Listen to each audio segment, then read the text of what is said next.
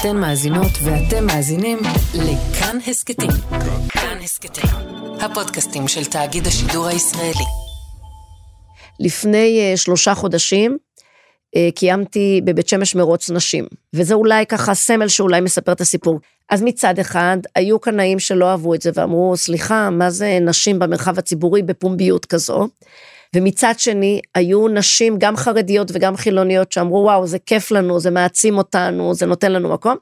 ומה שבעיקר הפתיע אותי, שלאותו מרוץ הגיעו נשים מבני ברק ומביתר, שאמרו לי, אצלנו בחיים לא יהיה כזה דבר, אז אם אני רוצה כבר מרוץ, אני באה לבית שמש, דווקא בגלל שהיא מאפשרת את הגם וגם הזה. זה טופוגרפיה מאתגרת בבית שמש. זה המקום הכי קשה לרוץ בו. כן. אם הייתה להם ראש עיר נורמלית, הייתה מייצרת מישור, הלכו למות. אני רץ בירושלים. כן, כן, גם ירושלים קשה. סובל, סובל. אבל ירושלים יכולה לייצר איזה כן, שניים, שלושה יש. קילומטרים נכון. מישורים, אני אין לי. כמה משתתפים היו? היו כמה מאות יפות. כן? של נשים, כן. גם את רצת? ודאי. כמה? אני רצה מעט במרוץ כי אני צריכה לארח, אבל בגדול אני רצה שלוש פעמים בשבוע עשר. מה את אומרת? כן, כן.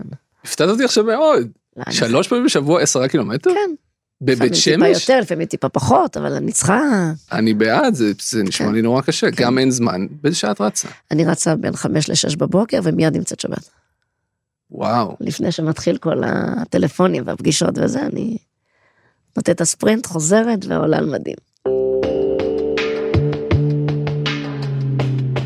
היי, אתן ואתם מאזינים למנגנון, הסכת חדש של כאן, אני שאול אמסטרדמסקי. במנגנון אני מראיין אנשי ונשות מפתח בחברה הישראלית, כאלה שמה שהם עושים ביום יום משפיע על החיים של כולנו, והמטרה היא להבין איך עובד המנגנון, איך עובדים הדברים מאחורי הקלעים של החיים. והיום אני שמח לארח את ראש עיריית בית שמש, דוקטור עליזה בלוך.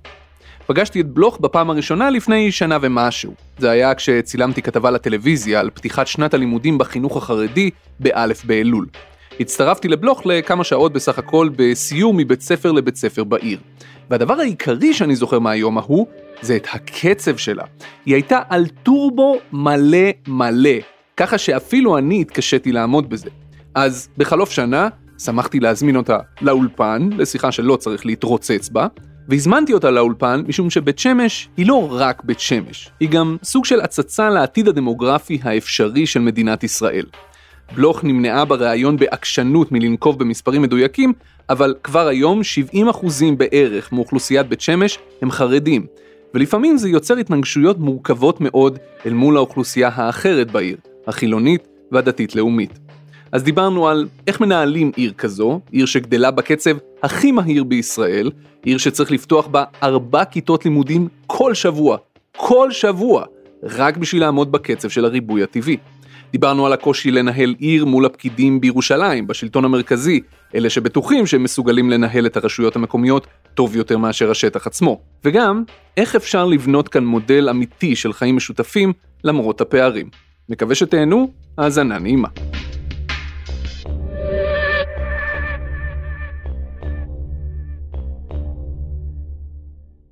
דוקטור עליזה בלוך, ראש עיריית בית שמש, שלום ותודה רבה שבאת להתארח אצלנו. שלום, שלום.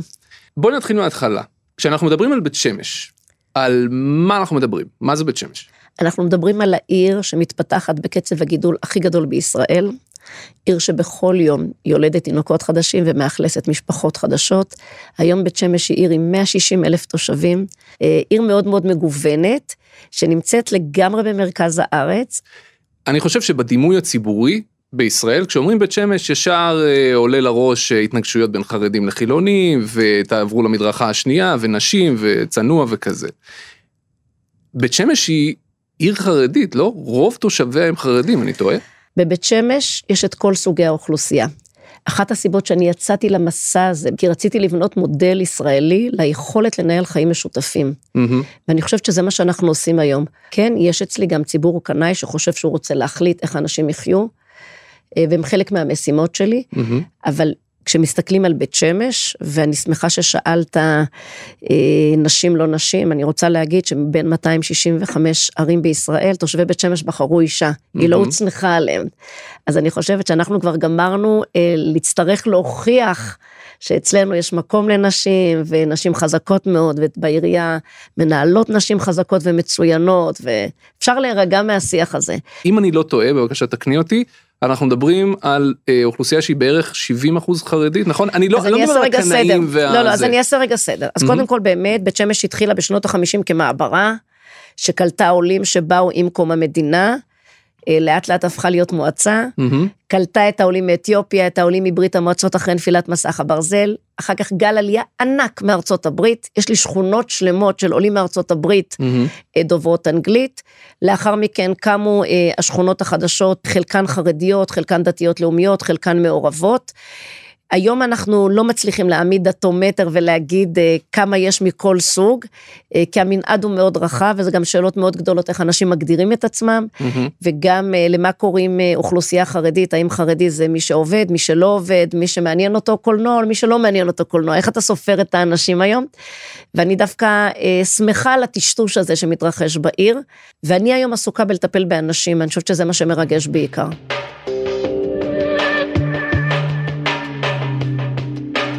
היית מעדיפה שהשכונות יהיו עיר אחת, כולם חיים ביחד, אחלה, אבל כל שכונה עם החברה שלה, חילונים גרים פה, מה זה בציונות דתית גרה פה, חרדים גרים שם. היית מעדיפה את זה? כי זה נשמע לי שזה יפתור לך המון המון בעיות. תראה, אני חושבת שבגלל שבית שמש מספרת את סיפורה של המדינה, אנחנו לא היינו רוצים לגדל מדינה של גטאות.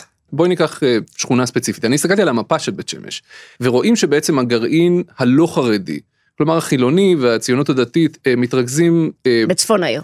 כן, שזה בעיקר האזור הוותיק ומאיפה שהעיר אה, התחילה, כל השכונות החרדיות זה בעצם כל מה שנבנה אחר כך.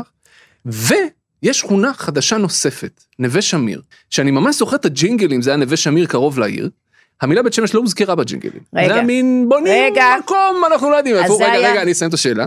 אני לא זוכר אם זה היה בתקופתך. ברור שלא. זה היה לא בתקופתך. לפי... מאה אחוז, ראיתי לפי התגובה, בסדר, אבל כך, כך המקום שווק.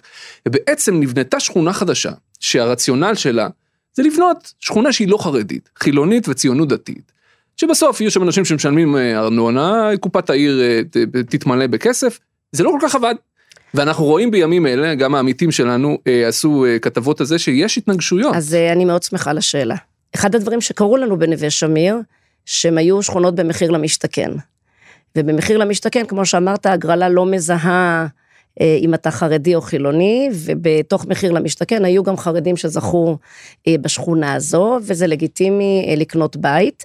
אה, בתוך הדבר הזה, אה, אני כראש עיר מאוד משתדלת לשמור על צביון השכונה ולעשות עבודה. אוקיי. זאת אומרת שברמה ד' יש מאות בתי כנסת, מאות תלמודי תורה, מקוואות, בנווה שמיר אנחנו בונים קאנטרי, ויש שם שכונה של אנשי קבע שיצאה לשיווק, לכוחות הביטחון ולמשטרה, ומגרשי טניס, ומוסדות החינוך, או ממלכתי או ממלכתי דתי. יש גם תושבים שיש להם עניין להשפיע על אופי השכונה, אה, ואני מרגישה את זה כמעט בכל שכונה חדשה שפתחנו, אה, שרוצים להשפיע על איך נראה המרחב הציבורי, אני לא מאוד מתרגשת מזה. תראי, אני גרתי בירושלים, בשכונה שהייתה חילונית, ופתאום התחילה להתחרד, וכשזה קורה זה קורה נורא מהר. ואורח החיים משתנה, ואנחנו בסופו של דבר עזבנו את השכונה כי הרגשנו לא בנוח. אז... זה פתאום מתחילים להעיר לך על דברים קטנים ולאשתי וכאלה.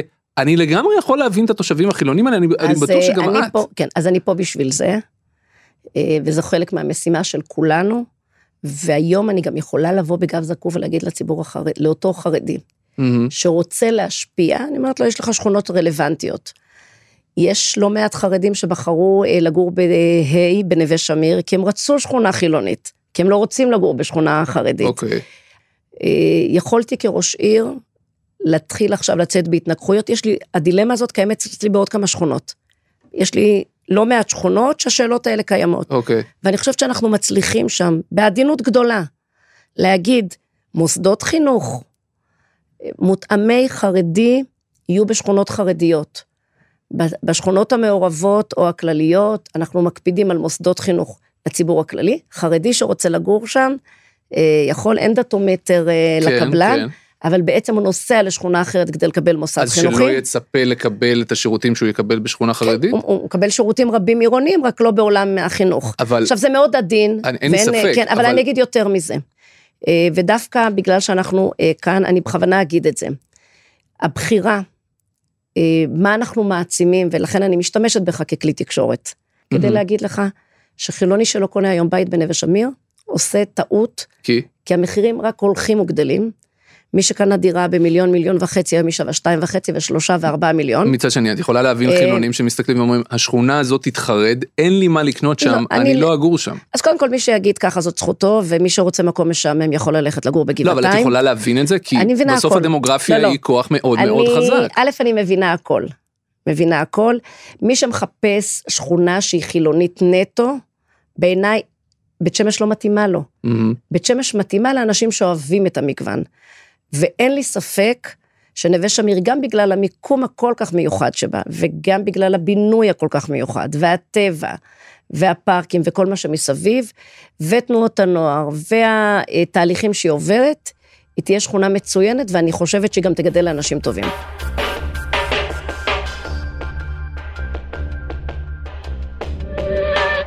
בואי נדבר קצת על אה, שלטון מקומי מול אה, אה, שלטון ארצי. אנחנו יודעים שבישראל הממשל, הממשלה המרכזית היא הריכוזית ביותר ב-OECD. נכון. כלומר שיש מעט מאוד דברים שאתם, השלטון המקומי, יכול לעשות בלי הממשלה, ויש נכון. המון דברים שהממשלה יכולה להכתיב לכם. נכון. עד רמת התמרור. איך מנהלים ככה עיר, ואיך מנהלים ככה עיר עם צרכים כל כך ספציפיים כמו בית שמש? אז אני חושבת שנגעת בסוגיה אה, קשה וחשובה, כי בעצם התושב פונה אליי, כשקו 6 לא מגיע אליו, אין לו מושג מזה משרד התחבורה. מי שמחליט את המסלול של קו 6 יושב בירושלים. וכנ"ל כיתה וכנ"ל אה, כל תחום אחר. אני חושבת שהמחשבה שיושבים אנשים מדהימים ככל שיהיו בירושלים וחושבים מה אני צריכה לעשות עם הכסף, והם מחליטים שיוצא קול קורא למגרשים, אולי אני רוצה לעשות בכסף משהו אחר, והם מחליטים להוציא אה, קולות קוראים או לקבל החלטות אלו ואחרות, זה מאוד מאוד קשה לנהל עיר במדינת ישראל. אני חושבת שדווקא התקופה הזו, שהייתה חוסר יציבות שלטונית במדינת ישראל, ושרים באו ושרים הלכו, והעסק לא קרס, הם בגלל שבמדינת ישראל יש הרבה ראשי ערים מצוינים. אני חושבת שכולם מדברים על ביזור, כולם מדברים על הקטנת הרגולציה, המדינה רחוקה מזה מאוד, אני רק רוצה להסביר שהיום בשביל לאשר תקן של עובד, אני צריכה אישור של איזה פקיד במשרד הפנים. הזכרת קודם שזו, אה, אמרת שזו העיר אה, שגדלה הכי מהר במדינת ישראל, כן? נכון. אנחנו מדברים על קצב גידול של 7% בשנה, ראיתי משהו בין כזה. שמונה לתשעה כבר. שמונה תשעה כבר, כן. מדהים. מבחינת אה, להיות ראש עירייה, זה אומר שכל הזמן העיר צריכה פיזית לתת יותר שירותים ולגדול, היא צריכה יותר דיור כל הזמן, היא צריכה יותר חינוך כל הזמן, היא צריכה פתרונות תחבורה, אמרת פארקים וכולי, אבל בקצב לא נורמלי. איך אפשר בכלל לעמוד בקצב הזה? אז קודם כל זאת המשימה הכי קשה כרגע. כי בעצם המדינה בודקת את עצמה היום על כמות יחידות הדיור. מהמם. אני שייכת לראשי ערים שאומרים שצריך לתת פתרונות דיור. אנחנו רוצים שלאנשים יהיה איפה לגור בישראל ולטפל ביוקר מחירי הדירות.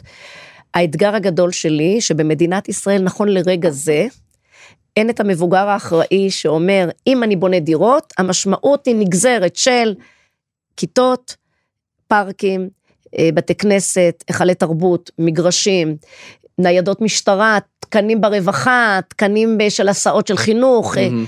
וחלק גדול מהמשימה שלי כראש עיר, בעצם זה המרדף האינסופי אחרי משרדי הממשלה, ולהגיד, חברים, באו הנה תושבים, הם צריכים שירות. עכשיו, ברור שכשאני מגיעה למשרד התחבורה, והם אומרים, רגע, אבל כבר קיבלתם 100 קווים חדשים. במושגים של בית שמש זה, זה אקמול. מהמם. במושגים שלי, אני צריכה מספרים מאוד גדולים. מבחינת משרד החינוך, קיבלת 500 כיתות, במושגים שלי זה, זה התחלה להתנעה. כל, כל אה, כמה זמן את צריכה כיתה חדשה? אני צריכה כל שבוע ארבע כיתות חדשות. אלה המספרים שלי. כל כל שבוע? שבוע ארבע כיתות חדשות, זה המספר. כשאתה בעיר ותיקה, מוסיף 100, 200, 300 אלף יחידות דיור, הם נכנסים לתוך התהליך שקורה. בשכונה כמו שלי ברמה ד', שתהיה שכונה לכמעט 100 אלף תושבים, זה כמו להקים אה, עוד עיר בפני עצמה, ואני עסוקה בלייצר שם אה, כיתות, בלייצר מענה משטרתי, אני צריכה תקנים של משטרה, תקנים של אה, משרד רווחה, תקנים של מגרשים, אה, וזה באמת אה, לא פשוט. יכול להיות שזה לא ססטיינבילי, שלא ניתן לעמוד בקצב הזה, או לחילופין שזה פשוט דן אותנו לרמת חיים יותר נמוכה? קודם כל, אף אחד לא ידון אותנו, אנחנו נחליט לאן אנחנו דנים את עצמנו. אוקיי. אני חושבת שזה ריאלי. יכול להיות שהיה צריך, לפני שמתחילים את יחידות הדיור, לעשות את מה שאני עושה היום, כי חלק גדול מהזמן שלי היום הוא עיסוק בפיתוח כלכלי. אה, בקצה הדרך אני רוצה להיות במצב שבו אנחנו כעיר מסוגלים להחזיק את עצמנו. כי היום זה לא המצב. אה, אנחנו לא שם כרגע. כמה אתם מקבלים בממשלה כל שנה? אה, אנחנו לא מקבלים כל כך הרבה, מענק האיזון שלנו 60 מיליון, הוא לא דרמה מאוד גדולה. כמה ולכן, התקציב כולו? תקציב אה, כמעט 900, כמעט 900 מיליון. אוקיי. אבל האתגר שלי היום זה לעשות מהלך גדול שיגדיל את הארנונה העסקית שלי. שזה אומר אזורי תעסוקה, אזורי תעשייה. תעסוקה, אזורי מסחר, אני חושבת שאנחנו ממוקמים במקום הכי טוב בישראל, מספיק קרובים לנתב"ג, חצי שעה מירושלים ומתל אביב, אה, ובאמת חלק גדול מהאתגר שלי זה לבנות אזורי תעסוקה, אזורי מסחר, ואנחנו עושים עבודה מאוד גדולה מול חברות שהחליטו לעשות מעבר לבית שמש. אמרת קודם שהמשימה שלך היא אה, לבנות מודל של חיים משותפים. זה אפשרי, כי כשאת אומרת שאת צריכה לבנות ארבע כיתות חדשות כל שבוע, זה די מובן מאליו שזה למגזר מאוד מאוד מסוים. פשוט כי החברה החילונית לא גדלה כל כך מהר. ואז כתושב ירושלים, אני לגמרי רואה איך הדברים מתחילים להתנגש, כי את בוודאי צריכה לפתוח אה, כיתות לחברה החרדית, אולי זה בא על חשבון אה, חברה חילונית, אולי אנשים מהציבור החילוני או המסורתי דתי לא אוהבים את זה, איך עושים את זה? איך באמת עושים את החיים המשותפים האלה? קודם כל, אם יש מישהו שחושב שזה פשוט וזה בזבנג וגמרנו, אז זה לא. זה עבודה יומיומית, שעה-שעה. תמיד יש אנשים שיהיה להם עניין לשבור את המרקם הזה. למה? יותר קל, כי אנחנו חיים בחברה שסועה שיש לה עניין ללכת לקצוות, והרבה פעמים אנשים חושבים שאם נתתי הצהרה אה, קיצונית לצד הזה או לצד השני, אני יותר צודק, אני יותר ערכי, אני יותר ישראלי או אני יותר יהודי. אה, ואני חושבת שאנחנו צריכים להיות הרבה יותר חכמים אה, ולנהוג בעדינות מאוד גדולה. אה, אני מתייחסת לצרכים של אנשים אה, בחרדת קודש בלי קשר למי הם. זאת אומרת, באותה מידה שלציבור מסוים מאוד חשוב שיהיה מקווה בשכונה, זאת משימה שלי, שלציבור אחר, כן של הצופים, זה הדבר הכי חשוב כרגע. אני כראש עיר צריכה לתת לשניהם את אותה אה, תשומת לב, את אותו קשב. בסוף זה סל של תקציבים, מהמם, בסוף זה שליטה על מרחב ציבורי, מהמם. איפה יגור, מי יגור, מה מאפשרים. זה מאוד עדין, זה מאוד מורכב, גם זה, אין איזה מתכון אה, מדויק אה, פר איש לתת כך וכך. הדבר השני שאני רוצה להגיד, חלק מעבודה פוליטית מאוד גדולה, זה גם להגיד, באותה ישיבה אנחנו בונים מגרש כדורגל חדש ברחוב הגפן, מהמם. ואמפי פארק, ומגרשי טניס, כן, ואנחנו גם בונים כיתות לתלמודי תורה. אין מה לעשות, צריך גם את זה וגם את זה. אני מאוד עסוקה בלא לנסות לייצר תחרות מי קיבל יותר, כי הצרכים הם שונים, והמקורות הם שונים, וזה מאוד עדין. אה, אבל אני חושבת שהשאלה היא האם זה אפשרי, אני רוצה לנסח אותה קצת אחרת. זה לא האם, זה איך. אין לנו, אז אני רוצה להגיד, קודם כל, אין לנו אלטרנטיבה. זה ברור, אין לנו אלטרנטיבה, כולנו פה. אוקיי. והבחירה לחיות ולהגיד, זה אילוץ ואין ברירה, וצריך להסתדר עם זה, או להגיד, יש פה גם הזדמנות להיכרות, לחיים יותר מגוונים, שהיכל התרבות שלי יש לו גם אירוע, אם אני מסתכלת על מה היה בחודש האחרון בהיכל תרבות, אז היה יורם גאון, היה טונה, היה הצגה של תיאטרון גשר, וגם הצגה נפרדת לנשים באנגלית, וזה אולי הסיפור.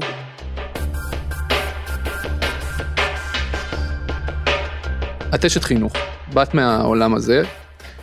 כשאת רואה ממשלה שמחוקקת חוק בשביל ששרים שהורשעו בפלילים יוכלו לכהן, מה את חושבת על זה? תראה, זה שאני אשת חינוך זה נכון, וזה שאני חושבת שכל האנשים צריכים להיות ישרים זה גם נכון, ולהגיד לך שאני אוהבת את זה, זה לא יהיה נכון, אבל אני אגיד עוד דבר אחד. אנחנו לא יכולים לאהוב דמוקרטיה רק כשהיא נוחה לנו. אה, המבחן שלנו כתושבי מדינת ישראל, חסידי הדמוקרטיה, ואני אחת מהן, אה, זה לקבל את הדמוקרטיה כשאני אוהבת את מה שנבחר, וכשאני לא אוהבת את מה שנבחר, וזה מה שאני אומרת לציבור תמיד. אני לא הסכמתי בשלטון הקודם, כשהיו לי אנשים שאמרו, אנחנו מחרימים שרים ואת לא מזמינה לבית שמש, וכנ"ל הפוך. בן אדם נבחר על ידי הרוב, אני אומרת את זה גם לשרים שנבחרו, אל תתבלבלו משיכרון הכוח, היום אתם פה, מחר אתם במקום אחר. קחו בחשבון שכל החלטה שאתם מקבלים, גם יכולה להיות הפיכה וגם מחר בבוקר יכולה לעבוד לרעתכם. אז אני אומרת את זה גם למי שנבחר להירגע בשיכרון הכוח, וגם לתושבים. כל מי שנבחר, הוא נבחר בשלטון דמוקרטי. זה לא משנה מה אני חושבת עליו. זה גם לא חשוב מה אני בחרתי. מהרגע שהוא נבחר, ואני עבדתי עם כמה ממשלות, אני מתייחסת לכל שר. אה, אם במשרד השיכון, היום נמצא גולדקנופ, לפני כן היה אלקין, לפני כן היה ליצמן. כל שר מבחינתי תפקידו לשרת אותי okay. אוקיי. כראש עיר, נקודה. יכול להיות שהמודל הזה פשוט אין לו מספיק קונים, שהמודל הזה לא מדבר לציבור ישראלי מספיק גדול, ציבור שרוצה חברה משוסעת, רוצה אנחנו פה, אתם שם. תראה, בממשלה הקודמת, חצי מהעם הרגיש שתכף יהיה פה ליל הבדולח. כשהתחלפו, הפ... התחלפה התמונה, חצי מהעם מרגיש שהמשיח ממש נמצא פה, והנה סוף סוף, וחצי בודקים את uh, תוקפם של תאריכי הדרכון שלו, האם אנחנו עוזבים או לא עוזבים. אני שייכת לאותה קבוצה שחושבת שלא זה המשיח ולא זה האויב, עם כל הכבוד. ואני אגיד יותר מזה, יש לנו כל כך הרבה, ואני לא רוצה להישמע כקלישאה, יש מספיק אויבים מבחוץ, בואו נטפל בנושאים שהם רלוונטיים לכולם. הבחירה, ואני, יש לי פה ביקורת, דרך אגב, גם על הממשלה הזו וגם על קודמתה, הבחירה לצאת כל פעם באיזה הצהרה כדי לוודא שכולם יודעים שאני חד צדדי, ובאתי לנצח, צריך להירגע מזה, זהו, נבחרתם, להתחיל לנהל, כל הציבור צריך תחבורה ציבורית, כל הציבור צריך פינוי אשפה, כל הציבור רוצה אה, אזור ירוק ונקי. בואו נטפל בדברים שמעניינים את הציבור, אני חושבת שיהיה יותר קל. יכול להיות שצופים וצופות בנו עכשיו אה, משפחות חילוניות שגרות בבית שמש. ויכול להיות שהם אומרים לעצמם, לא, אין, אין, אין מצב, היא פשוט לא מחוברת למה שקורה בשטח. ילד או ילדה חילוניים בני 18 שחושבים מה אני אעשה אחרי הצבא, איפה אני אגור, למה שהם יישארו בבית שמש? למה שהם לא ילכו למקום אחר? הם מסתכלים על הדמוגרפיה, הם מבינים לאן הדמוגרפיה הולכת. תראה, קודם כל זו הדמוגרפיה של מדינת ישראל.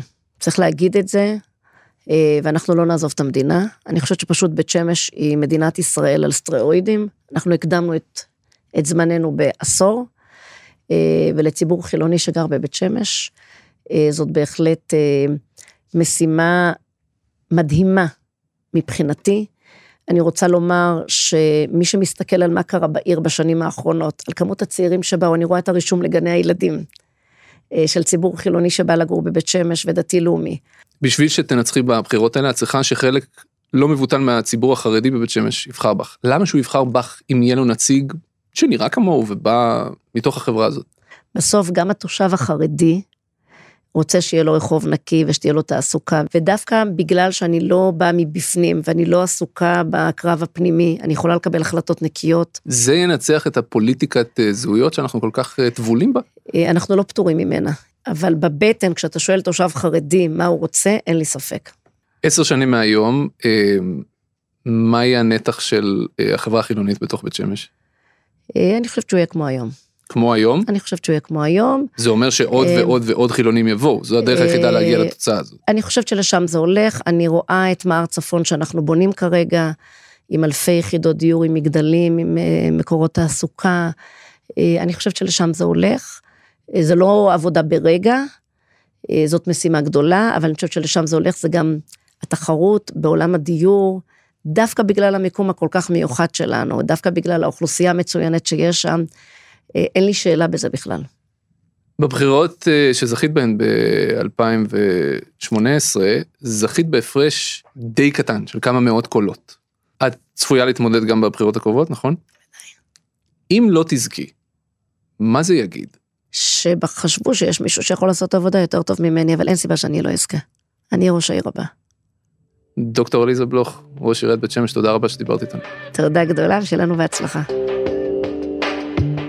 אתם האזנתם למנגנון, הסכת חדש בהפקה משותפת של כאן חדשות וכאן הסכתים. אבל המנגנון הוא לא רק הסכת, הוא גם הצפת, שזו לא מילה אמיתית, אבל פנינו לאקדמיה ללשון עברית, ושם הם אמרו לנו שזו לא מילה תקנית, אבל אם מספיק אנשים ישתמשו בה, הם ישקלו לאמץ אותה בכל זאת. אז אנא, אם בא לכם לצפות במנגנון בתור הצפת, אתם מוזמנים לחפש אותו בערוץ היוטיוב של כאן חדשות, ואפילו לשלוח לחברות וחברים שיצפו גם. הרבה אנשים עוזרים לי ליצור את המנגנון אז אני רוצה להודות להם.